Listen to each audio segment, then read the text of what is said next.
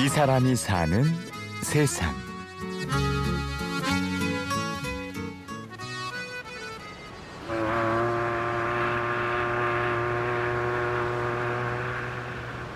네, 그러니까 광산에서 일하는 분들을 제주도에 군사시설을 만들기 위해서 집단적으로 200명을 이동을 시켰거든요. 그래서 만들고 나서 전쟁 끝난 다음에 배를 태워서 오다가 그 우리 영화 명랑에 나오는 그 지역 울돌목에서 기관 고장을 일으켜가지고 배에서 불이 났어요.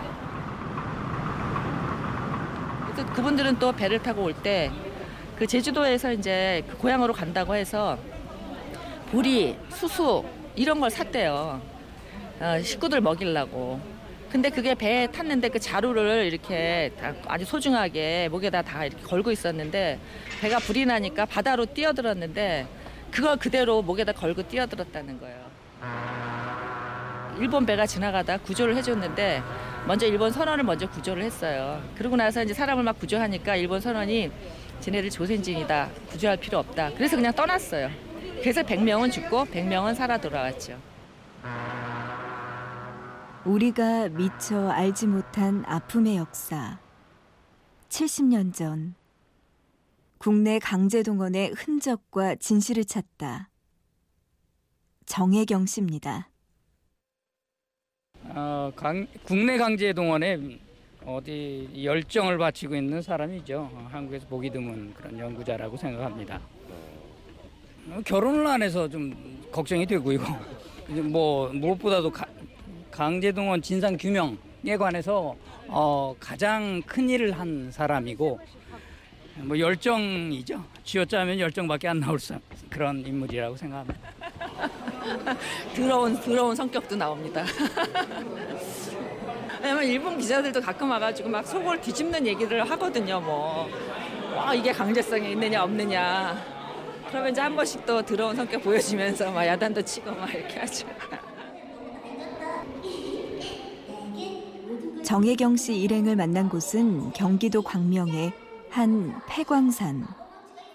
여기요? 여기는 이제 1912년에 이다라고 하는 일본 사람이 이제 이걸 사들여 가지고 여기서 금, 은, 광, 납 이거를 캐던 곳인데 이게 일제 시대 때는 이제 그 그런 거 공출을 많이 했으니까요. 그때까지 계속 공출을 하다가 72년까지 이걸 광산으로 사용을 했대요. 그러다가 이제 지금은 테마파크로 이렇게 만든 곳이죠. 우리가 익히 알고 있는 역사는 강제징용으로 고향을 떠날 수밖에 없었던 나라 밖 조선인들의 서름. 하지만 나라 안에서는 더 큰 아픔들이 있었습니다.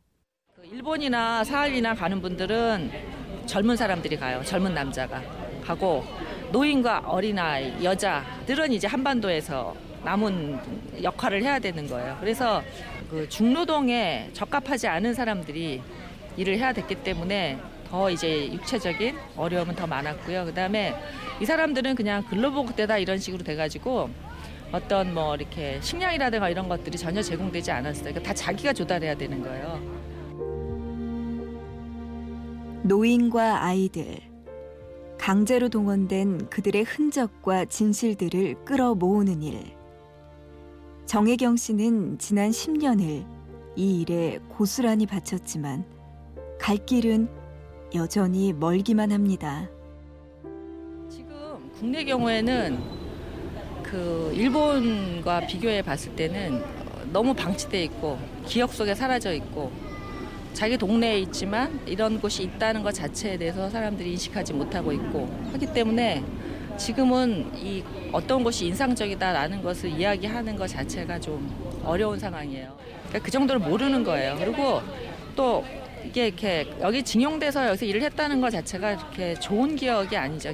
그러니까 힘없는 사람들, 나라도 뺏기고 땅도 없고 권력도 없고 돈도 없고 했던 사람들이 와서 했던 곳이니까 당당하게 아 우리 조상들은 이런 거 했어 이렇게 말하고 싶지 않죠. 그냥 그러니까 자랑스러운 곳이 아니죠. 스스로 덮어버린 수탈의 기억. 외면하고 묻어버렸다가 때가 되면 꺼내보는 우리들은 또 어떻습니까? 그러니까 유네스코도 마찬가지. 유네스코에서 큐슈 야마구치 올린다. 물론 나빠요. 반대해요. 그럼 우리는 어떻게 하고 있냐고요. 우리는 우리가 지금 수살당한 현장을 알기나 하나요? 어디에 있지? 몇 개나 되지? 언론에 관심 가지신 것도 이번에 그 유네스코 이후에 처음- 거의 지금 처음인 것 같아요. 근데 왜 우리는 증거가 없냐고요. 준비하지 않았으니까, 축적하지 않았으니까 그런 거거든요. 그럼 나라가 없어서 당한 일이면 나라에서 나서서 해줘야 되는데 그런 면에서 피해자의 권리 의식이 우리가 지금 희박한 상황이 가장 저는 문제라고 생각해요. 70년 전 한반도에는 무려 8천 곳이 넘는 수탈의 현장이 있었습니다. 우리는 얼마나 알고 어떻게 행동하고 있습니까? 정혜경 씨를 대신해 또다시 묻지 않을 수 없습니다. 글쎄요. 그 뭐 큰 걸 생각하는 건 아니고요. 그냥 좀 이렇게 상식이 통하는 세상을 만드는데 뭐 조금이라도 도움이 되는 일, 최소한 사회적 약자나 주변에 조금 신경을 써야 될 부분에서 제가 외면하거나 어, 알면서도 외면하거나 이러지 않는 삶을 산다면 그래도 다행스럽지 않, 않겠나 생각이 들어요.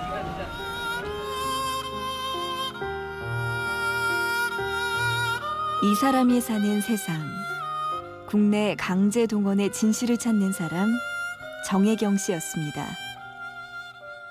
취재 구성의 신성훈, 내레이션의 구은영이었습니다.